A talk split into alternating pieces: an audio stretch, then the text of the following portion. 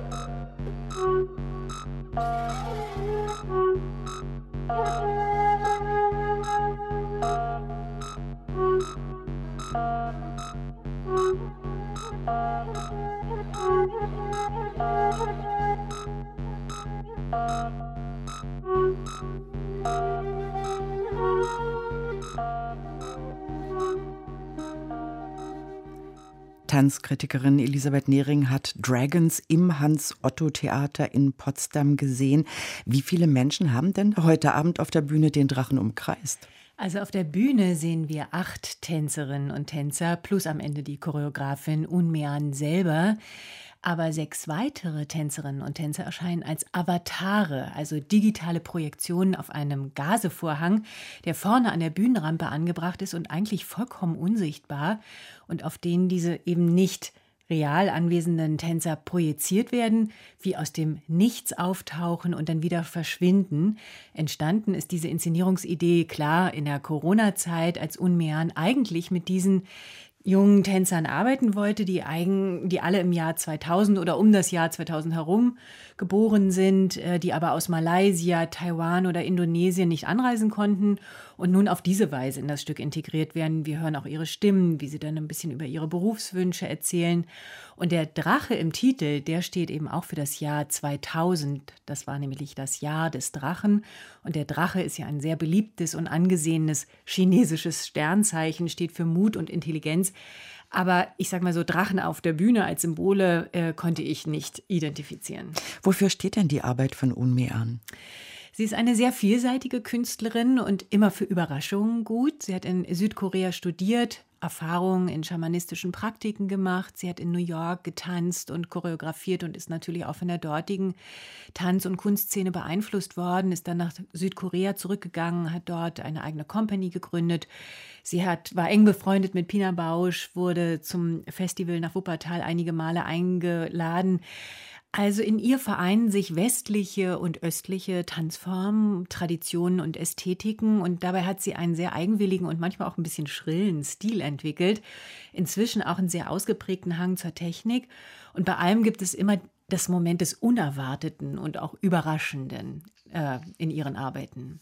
Und welche Facetten hat der Abend heute? Ja, das Stück ist extrem farbenfroh fantasiereich, humorvoll, technisch sehr aufwendig durch diese Hologrammprojektion und widmet sich auf eine ja fast perfektionistische Art der Schönheit. Die Bühne, muss man sich vorstellen, ist auf drei Seiten begrenzt von so silbernen Rohrschläuchen, die so sich bewegen lassen, also wie ein Glitzervorhang eigentlich, nur aus Schlauch. Und diese beweglichen Schläuche finden sich dann auch in den Kostümen als Halterungen für die Arme, als Hüte oder so Bühnenausstattung.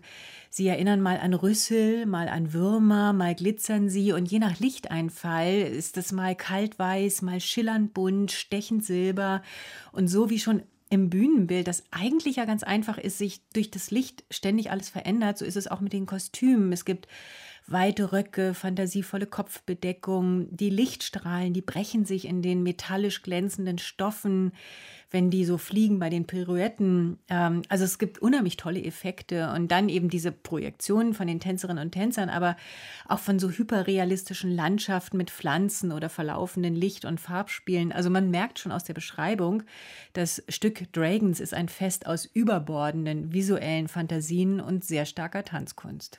Und diese Tanzkunst, wie hat sich das in dieser Choreografie nun am deutlichsten ausgedrückt? Ja, choreografisch ist das ein ganz wilder Mix aus verschiedenen Stilen. Westlichem klassischen Tanz, das ist sehr deutlich, so als Grundlage, finde ich. Aber asiatische An Kampfkunst gibt es auch. Es gibt Elemente aus traditionellen Tänzen, zum Beispiel aus Java oder so rituelle Tempeltänze. Das wird immer so, so ganz kurz angedeutet, aber das äh, wird alles zusammengezwungen in dieser Choreografie.